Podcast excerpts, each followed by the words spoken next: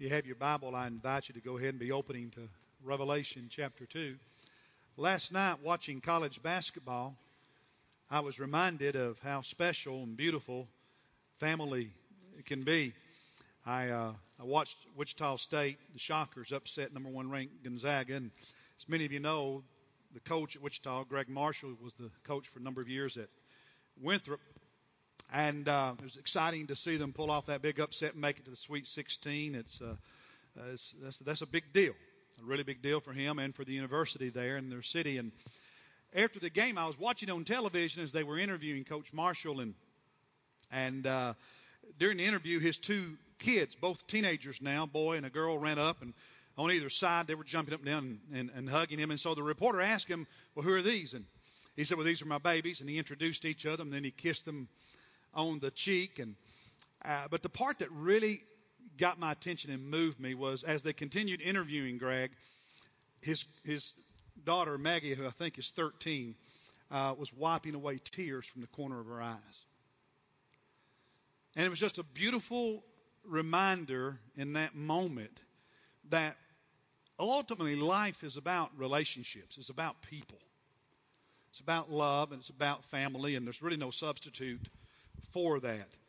And, and, and all of us have had enough experiences to understand how important it is to have relationships, how important love is in our life, how important family can be to us. I remember um, my sister, Greta, who's one year younger than me, when she was dating Keith, to whom she's been married all these years.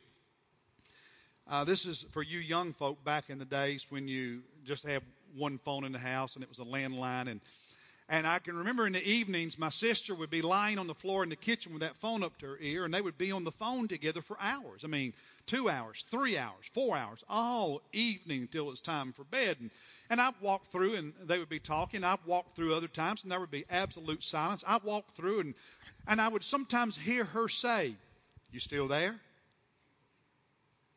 And I'd leave and come back 15 minutes later, and I might overhear her say again, You still there? And they would be on the phone together for hours, not saying a word sometimes. They just didn't want to hang up the phone and disconnect. They wanted to be so connected to each other. And at the time, I thought that was, uh, that was kind of weird. And uh, then I fell in love with Monisa, and I understood it a little bit better. But, you know, young love is sort of like that. You just want to talk and you want to be together, you want to hang out together, and you can't stand to be a, apart. Then we get married.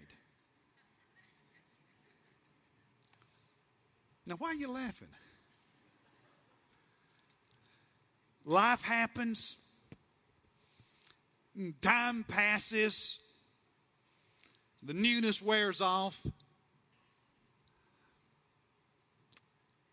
and that passion just to always be together diminishes.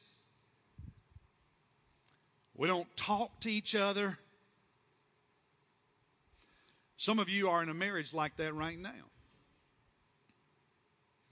And, and, and you're faithful to each other and you're, you're still together, but it just doesn't have that heart that, that you know it once had or that it needs to have and you want it to have. And I want to suggest to you that a similar thing can happen in your relationship with Jesus Christ that you give your life to Jesus, you become a believer, you get saved, and you're all excited and enthusiastic and you're passionate about Christ. You're in love with Jesus. You feel Him in your life. It's just special and it's wonderful. And life happens. Time passes. And you don't abandon Him or anything, but the passion wanes. And the love grows stale. Jesus said something about that. That's why I'm asking you to turn to Revelation chapter 2. It's in that passage that Jesus spoke about this. Revelation, the first three chapters, Jesus has a message for seven churches in a part of the world that today we know as Turkey. We looked at one of those churches last Sunday. This morning we're going to look at another one. Jesus has something to say to the, to the church located in the city of Ephesus, to the Ephesians. These are believers, these are, are Christians, followers of Jesus Christ. And he says something to them about the staleness of their walk with him, the staleness of their love for him. Now, this is a church that was founded by the Apostle Paul in the 60s AD. He, on one occasion, spent three years as their pastor. In your New Testament, the book of Ephesians is a letter that Paul wrote to those believers in the church at Ephesus, thus the Ephesians. Well, 30 years or so have passed since Paul founded that church. John, one of Jesus' disciples, is now an elderly man, probably the only disciple of, of the original 12 still alive. And Jesus gives him this message for the believers in the city of Ephesus. And I want us to look at what he said to them because it speaks to us. And particularly to those of us in this room who have allowed our relationship with Christ to become stale. Our love and passion for Jesus to be less than it once was.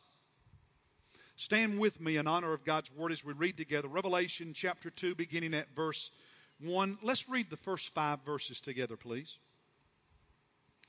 To the angel of the church in Ephesus, write the one who holds the seven stars in his right hand, the one who walks among the seven golden lampstands, says this. Verse 1 is talking about Jesus. When you study chapter 1, it becomes obvious that the one with the stars and all of that is Christ. And the lampstand, the golden lampstand, is a symbol for the church. And so Jesus is walking in chapter 1 among these seven churches. And so here he's speaking to the lampstand in Ephesus, to the church, his light in that pagan city. And the angel is the pastor of that church. So Jesus, who walks among the churches, speaks to the church, the lampstand, and to the angel, to the pastor. He's got a word for the people of God in that particular city. And here's what he says in verse 2 I know your deeds. Well, get the image. He walks among them. Jesus is walking among us today. He walks with you everywhere you go. He knows what goes on in your life. I know your deeds, he says. And your toil and perseverance, that you cannot tolerate evil men and you put to the test those who call themselves apostles and they are not, and you found them to be false. Jesus continues in verse 3 You have perseverance and have endured for my name's sake and have not grown weary. But, and you and I know anytime we see that three letter word, something important is getting ready to be said. but, in spite of all this, but, I have this against you that you have left your first love. Now, make no mistake about what the first love is. Both in Deuteronomy and the Gospels, God makes it very clear that the first thing you and I are to love is Him that the greatest of all commandments is to love the Lord our God with all our heart, mind, soul, body, strength, everything that's a part of our being and existence. Everything that defines who I am and who you are, God says you are to love Him with all of that, with everything. Love Him with all your heart. And then everything else we do as a believer flows out of that love for Him that is supreme above everything else. He says, You've left your first love. Therefore, Remember from where you have fallen and repent. And do the deeds you did at first. Or, and now he sounds a warning, if you don't, I am coming to you and will remove your lampstand out of its place unless you repent. Father, we pray that right now the Holy Spirit speaks very powerfully and very clearly to each of us. And that we have the heart and the wisdom to both listen and obey what he says. In Jesus' name, amen. Thank you, and you can be seated.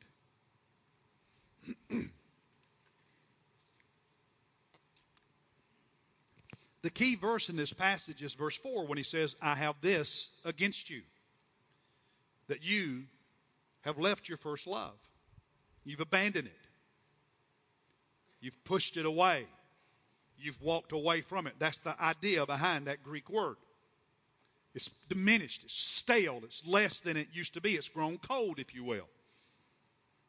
And that's where some of you listening to me right now are.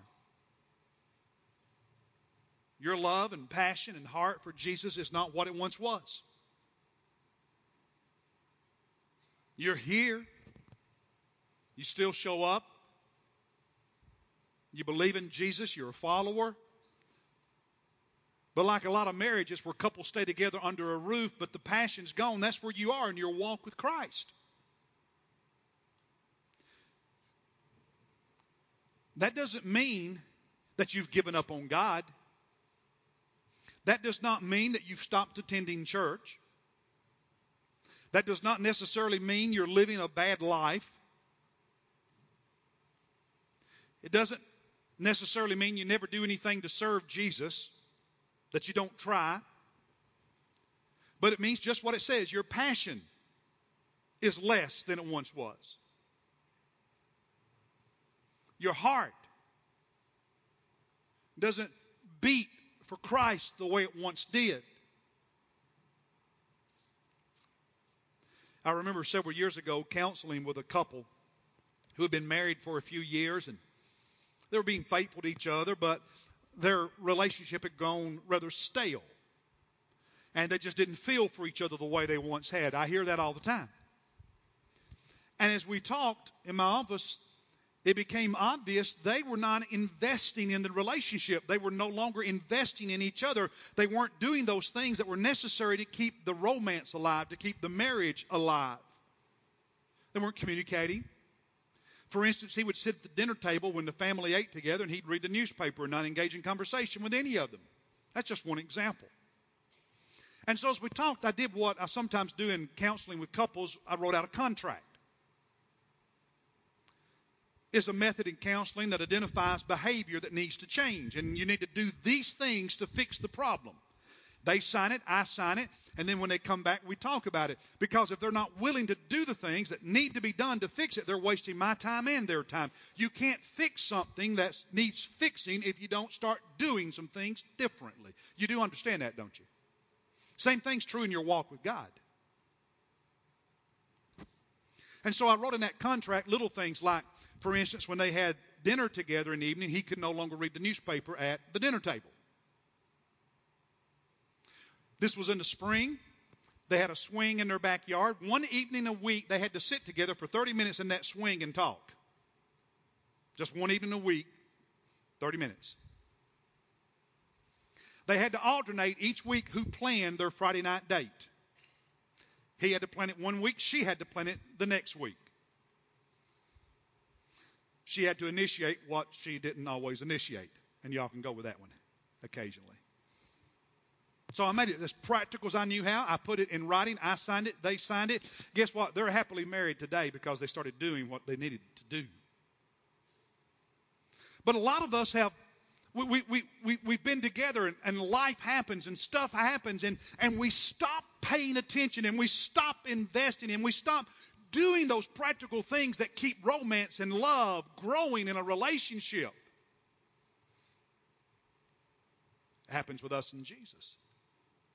Some of us in marriage say, well, you know, it changes over the years. Well, I've been married 30, 31 years, so yeah, I know it changes. But I'm going to tell you something, folks. It doesn't have to grow stale. If you allow it to go stale, it's because you allowed it to happen. That's a cop out. It doesn't have to. And your walk with Christ, yes, it changes as the years go by, but if it grows stale, then I've done something wrong that allowed that to happen. Doesn't have to grow stale. Now, the Christians he's talking to in the city of Ephesus have a lot going for them. In fact, Jesus brags on them before he says, This is what I've got against you. You've left your first love he says some really nice things about them. For instance, he says to them, You are hard-working servants. In verse 2, I know your deeds, your toil and your perseverance. The word there, toil, means, or your Bible may translate it hard work or labor. It's the picture of somebody who works so hard that he grows fatigued.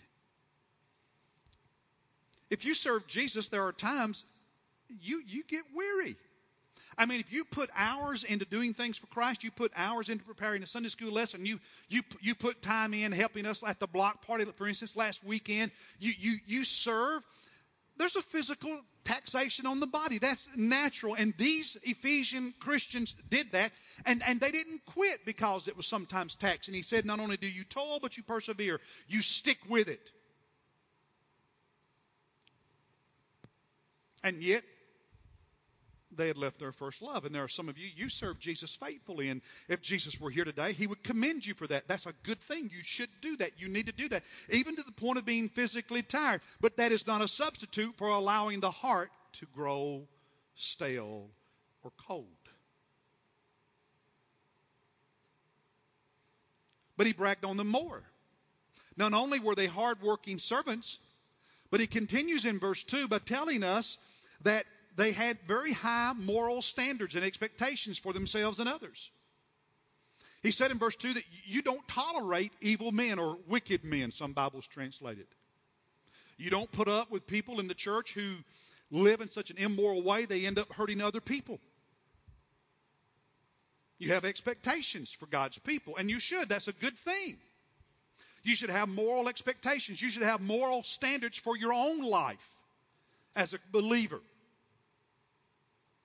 Just because the world says it's okay doesn't mean it is okay. You have standards. They had standards. And Jesus commended them for that. And if you have moral commitments and moral standards, Jesus will commend you for that. But that's not a substitute for a cold heart, a cold love, a stale walk with Jesus. But he bragged on them even more. And in verse 2, he, he bragged on them for standing up for the truth of God, the truth of God's word, for defending it against false teachers. He said, you, you test those who claim to be apostles and they're really not, and you find them to be false. And in verse 6 or 7, 6, I think it is, he says, You hate the Nicolaitans, who I also hate, because they were some false teachers that are identified in Galatians and other places. He said, You have a commitment to doctrine, to sound doctrine. You have a commitment to truth. You have a commitment to God's Word. You stand on it. You teach it. You stand for that. That's a good thing. You believe the Bible. But I have this against you. You've left your first love. The Apostle Paul, who founded this church in Ephesus in the 20th chapter of Acts, warned them the last time he saw them that they would have a challenge in front of them because there were always going to be false teachers who were trying to corrupt that church. Look at what he said to them. He said, I know that after my departure, this is in the 60s AD, he said, I know that after my departure, savage wolves will come in among you, not sparing the flock. And from among your own selves, men will arise, speaking perverse things to draw away the disciples after them. He said, I know there are going to be people who come to you and they will try to destroy your faith. They'll try to bring false teaching, false doctrine into the church. And here it is, 30 years later, 90s AD, John writing to them, and Jesus says, I know that you have faced those savage wolves with false doctrine, and you've stayed true to the truth. And I commend you for that. But you've left your first love. This church had a reputation for standing for the truth. Ignatius, the bishop of Antioch, writing sometime between 100 AD and 107 AD. So 10 to 15 years after Revelation. This Christian leader wrote a letter to the Christians in Ephesus and said to them, You all live according to the truth. Notice this and no heresy has a home among you. Indeed, you do not so much as listen to anyone if they speak of anything except concerning Jesus Christ in truth. And so, for more than four decades, this church had stood firm in their commitment to the truth of God's Word, resisting false doctrine, false teaching, false religions, false prophets. And yet Jesus said you've left your first love. But there's more. Jesus bragged on them because when times got hard and they were persecuted, they didn't give up. Look at verse 3. You have perseverance and have endured for my name's sake, and have not grown weary. Perseverance is a translation of a, a, a, compound Greek word, two words, one hupo, under, and the other for remaining or abiding. It's the picture of this heavy weight that's on you, and you don't run away. You don't give up. You don't fall down. You remain under it. You carry it. It's, it's, it's, it's a word that has this idea that not, I, I don't just, oh, woe is me, and I've, I've got no choice, so I just hang in. But it's a hopeful, expectant, faith filled, stick to itiveness in the faith of whatever circumstances or persecution you endure. Because you know that God is God and His promises will be fulfilled. You don't give up because it's hard. You don't give up because something doesn't go your way. You don't give up because somebody laughs at you. You don't give up because somebody persecutes you. This church, from its very beginning, faced hostility from followers of other religions. The city of Ephesus was a major city of almost a quarter million people. Wealthy, political center, religious center. There was a temple in, in Ephesus, the, the temple of Artemis, or that, that's the Greek name. The, the Roman name for that particular goddess is Diana. This temple, this is a model of that temple. Some of the ruins still remain in Ephesus. Most of the stones, once the building was destroyed, were used to build other buildings in that city. This temple was one of the seven ancient, seven wonders of the ancient world. It was larger than a football field, 420 some feet long, over 200 feet wide that's larger than the, you know, the playing surface of a football field. It had 100 columns, 60 feet tall, made of marble.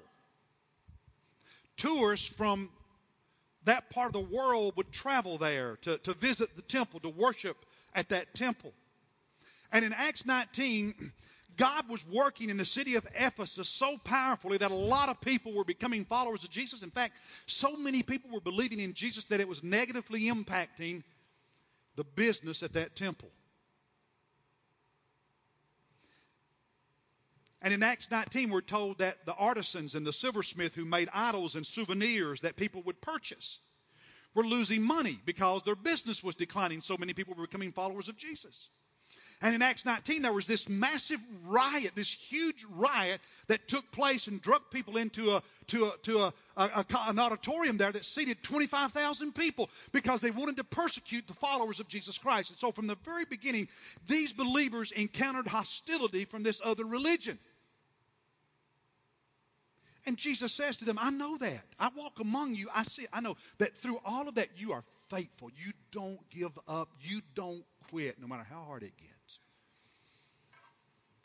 Now, now get this picture in your mind. Here's this church, here's this group of believers, and Jesus says all these good things about them. You don't give up when it gets hard and people persecute you. You stand for the truth and you resist false teaching. You have all these high moral standards and expectations. You are hardworking servants, but, but, but, I have this against you you've left your first love. You show up at home after getting off work because you're a good husband, you're a good wife, you're a good man, you're a good woman. You earn the paycheck and you bring it home and you provide for the family. You do the chores, you do the tasks, you have the check off list, you get it done. But inside, you've let it die.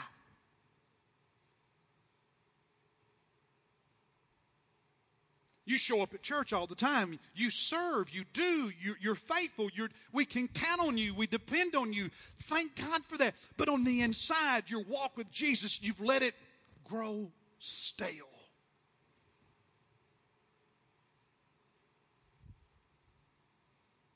Well, how bad is that?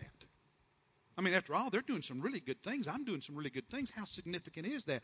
Well, notice that he sounds a warning to them in verse 5 when he tells them to repent. And then he says, if you don't, or else, if you don't, I'm coming to you and will remove your lampstand out of its place. What does that mean? The lampstand is the church. Jesus says to these hard-working Christians who are faithful even in hard times, but yet they've allowed their love to diminish. He says, if you don't fix your heart, I'm going to come to you and I'm going to let your church die.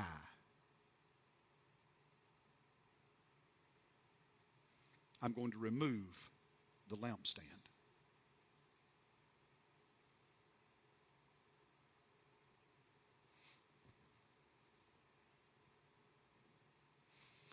Individually, if I allow my relationship with Christ to continue being stale, God will speak to me and, and, work in my life, but if I choose to allow it to continue being stale, it will grow more stale and more stale and more stale, and God will respect your free will to the point that you die spiritually on the inside. You're a shell of what you used to be. You still are here, but there's nothing else. You don't want that. I don't want that. How, how do we get there? How, how, how does that happen? Well, think about how it happens in marriage, in relationships.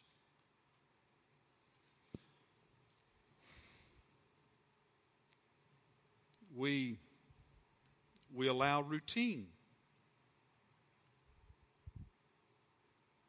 to take the place of romance, right? You remember when you were first dating, first married, all those things you did? This is what I made my wife on the first anniversary of our dating, a few months before we got married. That's a, a scan of it up there. This is a collage of items from our first year of dating. Our first date was to Cliff Hagan Steakhouse. He was an All American at Kentucky, had a series of steakhouses, and we went there, and my, my beautiful bride was a cheap date back then. She only ate salad. This was the toothpick I walked out of that restaurant with that January evening. I stuck it in the sun visor of the car, and it stayed there, and I put it in here. Oh. Our second date was to a movie. We saw The Windwalker. This is the ticket stub from that movie. We bought her engagement ring at a, at a store in Lexington, Kentucky. We went to a movie while we were there. This is the ticket stub from that movie. And there are other reminders in here of different things. Now, in the 31 years since, I've not always been this good. But there are a lot of times I am. And if you're going to have a marriage that thrives, I'm not talking about just living together. I'm talking about a marriage that thrives. You're going to do stuff like that throughout those years. You're going to invest in the relationship. You're going to invest in the one that you love. And if you're going to have a thriving relationship with Jesus Christ decade after decade, you're going to invest in it. You're, you're going to invest in keeping the heart healthy, keeping the love burning and alive. If you don't, it grows stale.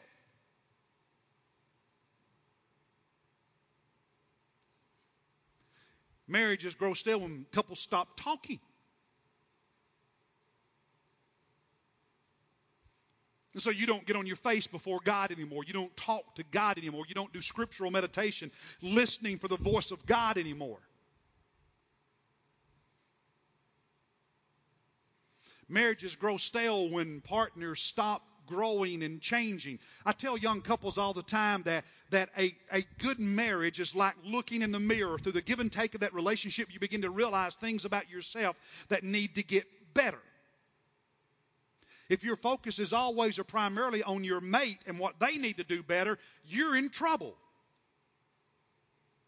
In a healthy, growing relationship, it's like looking in the mirror and you, begin to, yeah, you see warts on your spouse, but you see bigger warts on yourself and things that you know are not right and you need to grow. And if you're going to have a great marriage, you constantly are growing and changing and maturing developing. Same thing's true in your walk with God. God, show me how I need to grow. God, today when I come to church, more than anything, I want to hear your voice. Convict me, convince me, show me, change me, motivate me. Speak to me, God, because I come to give you glory. I come to hear your voice. And God, I come because I know I've not arrived and I need to keep growing. I need to keep changing. When you lose that, and you're just showing up, your life starts growing stale, even though you're still showing up. Marriage grows stale when couples stop being interested in what the other one cares about. You remember how you were, when you were first together, man, you tried to pay attention.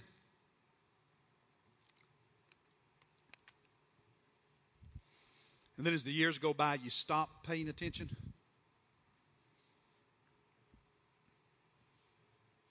When you and I stop caring about the things that God cares about, and we go to church all the time, but we end up caring pretty much about what we care about. The focus is on me and what I want and what I like, and we stop caring about what God cares about, we're in trouble. God makes it really clear what He cares about. He cares about people, He cares about lost people. When we don't, it's an indication our love is growing stale. And so, what does he tell us to do? How do we fix this problem? Verse 5, he said, Remember from where you have fallen. Remember what it was like to have young love. Remember how you paid attention. Remember how you talked. Remember how you planned to have time together. How you romanced each other. Remember your excitement when you gave your life to Christ. Remember how you spent time in the Word and you spent time in prayer. Remember how you loved Him and how you sought Him and how you confessed your sin and how you asked Him to speak to your heart. Remember how you had a hunger to learn and a hunger to grow and a hunger to change. Remember. And as you put what you remember alongside of what currently is, the next thing he says is repent. And there's no repentance without being honest about where we are. Repentance means confessing, asking forgiveness. Repentance means turning from, going a different direction. Repentance means change. And then he says in verse 5 the third thing, do the things you did at the first.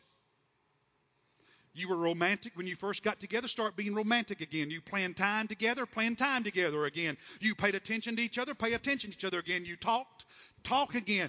With God, do those things you did when you first got. Go back and start doing what a new Christian does.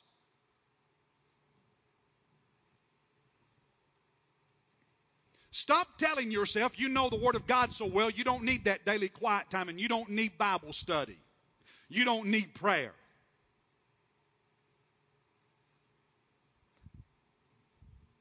When you're first in love with Jesus, you're so excited you want the world to know about it. You want everybody in your family to know about it. You want everybody at work to know about it. You want everybody in your neighborhood to go know about it. You talk, you talk, you talk, you talk about Him just like you talked about her. You talked about Him. You talk about Christ. And now you never talk about Jesus out there in the world. So start talking about him.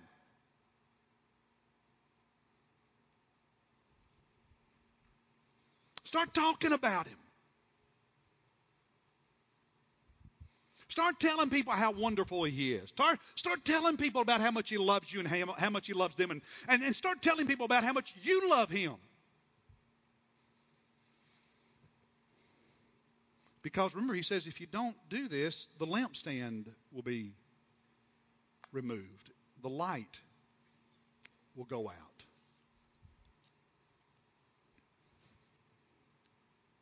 See, there's a lot of really good Christians.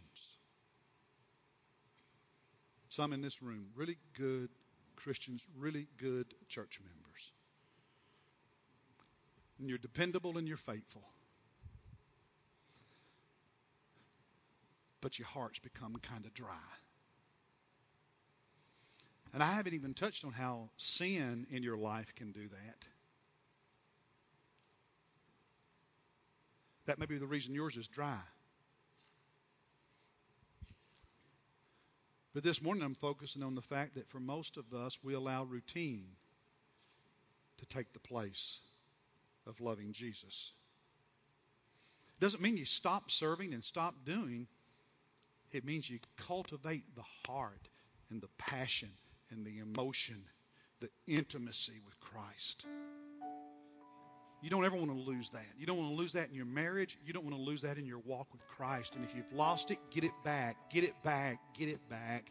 Get it back. And a starting place for getting it back is to repent. In Psalm 51, verse 17, God says that what He really loves is a broken and contrite heart and spirit. And there are many in this room who need to be on our face before God at this altar and saying, God, break my heart right now for my spiritual condition. Give me a contrite spirit. Make me remorseful about the staleness of my love for you. And rekindle in me, Father, that passion. Rekindle in me that heart for you that I once had. So let's stand. And as we sing this song, pastors are going to be here at the front. You're invited to make your way and pray, to join this church, to give your life to Christ, to request baptism. Father, I pray that all over this room, men and women, teenagers, boys and girls, will obey your prompting and seek your face with all their heart and with all their soul. In Jesus' name, amen. You come while we sing together. Make your way to this altar and pray. Seek God.